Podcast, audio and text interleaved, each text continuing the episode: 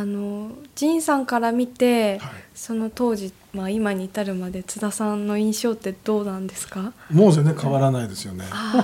ずっとこの感じ。もう最初から熱いんだよね。会った瞬間から熱くて もう業界変えますみたいな。僕がよくしますみたいなねですね、僕らの世代っていうのはね、一つ上の世代にいわゆるあの段階というね、はい。ものすごく多い人数の世代があって、まあ、力がエネルギー余ってるような人たちがいて、で学生運動したりなんかして、ヘルメットかぶって棒持ったりして、世の中変えるんだとかっつってやったような世代の人たちがいて、はいでその人たちをまあ下から見てたっていう世代なんですよ。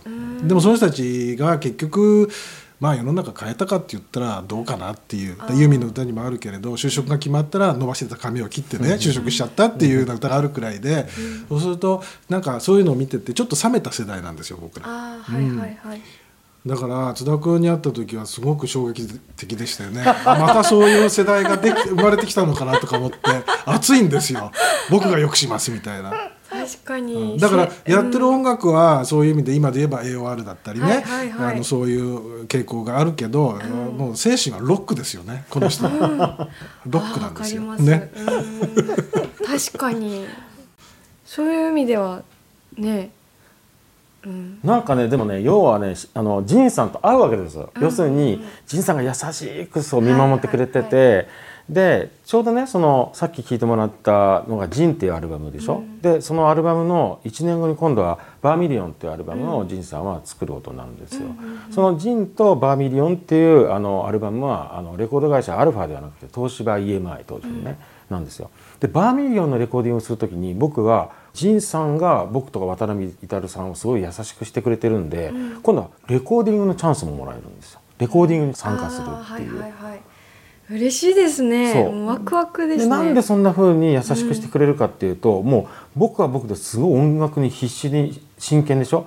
でもよく考えたらジンさんと僕って7歳違うんであそうか。めっちゃ下なんですよ。弟っていうか、弟っても小さい弟だはいはいはい。なんですよ。その俺がもう一生懸命熱く語ってるんで、なんか可愛いって思ってもらったのかもしれない。うんうんうん。で仁さんがやってることっていうのは実は仁さん当時俺言ってたのかな？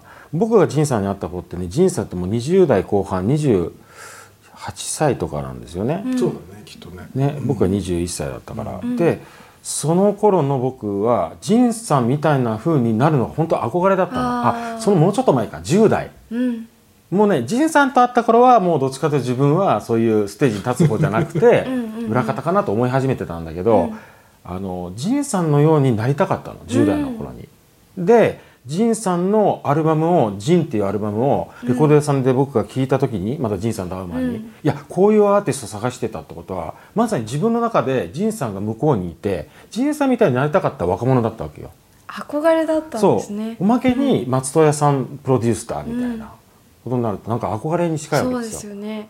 だけど仁さんがそうやってやってるのを後ろから、まあ、若いながらも、ん。バックアップしながらもなんか熱くなっちゃうわけですよ。うんうんうんでもやっぱりね上質な音楽っていうのがもっともっと売れなきゃいけないのに、なんかどうでもいい音源ばっかり売れやがってってそうすると夜語るわけなんだ。ずーっとその頃からなんですね。そうそんな感じだったね、懐かしいんですよ。だからねもう本当に仁さんのお家に行って仁、さんとあと奥さんがひとみちゃん同じ仁さんの仁に美しいって書くからへねえひとみちゃんそうなんだ。っていうもうすごい。兄弟みたいですね。一人夫婦なんで。へえもうひとみちゃんも大好きなんで、うん。もう熱くねビール飲みながら語ってひとみちゃんともいっぱい宇宙の話とかするんですよ。楽しそう。いやだからね仁さん実は仁さんゲストに今回お招きして嬉しいんだけど仁さんが登場しないくても、結構その頃の時代俺今までこの番組でいっぱいしてるんだよね。そうなんだね、うん。言ってましたね。うん。じゃあ、そうん。結構初めましてじゃないんだね僕はね。そう、仁さんの話もしてるしその頃の話ばっかり熱くするのは、当時僕がまあミュージシャンになって、松任谷さん関連の仕事。でほら仁さん以外だと伊藤美奈子ちゃんとかあとレイミもやってたそりするね。そうだね。で何かとなんか松任谷さん関係の仕事だったんで、その当時のことをよく話すのと、で仁さんがその荒井由実の時代やっぱりすごく好きで、ん。で自分もあのシンガーソングライターになったわけじゃないですか。はいはいで僕はちょうどその後のあのね流線形80からパールピアスぐらいまでのんユーミンに衝撃を受けてあー。改めて松任谷由実と松任谷正隆をリスペクトするようになった人なんで、うんうん。ちょうどこの時期だうーん。だから不思議な感じだった。その本当に僕が大好きな松任谷正隆とあとそのユーミンのアルバムのレコーディングに当然ながら仁さんが、じゃあちょっとあの見に行ったらいいんじゃないとかって言ってくれて、ちょっと見学させてもらったりとかしたことがあるんですね。でも俺考えたら仁さんがコーラスワークするの見学したこと一回もないんだよね。そうなんだないんだよね。そうだねそういえばねないですね。確かにそうだねそれは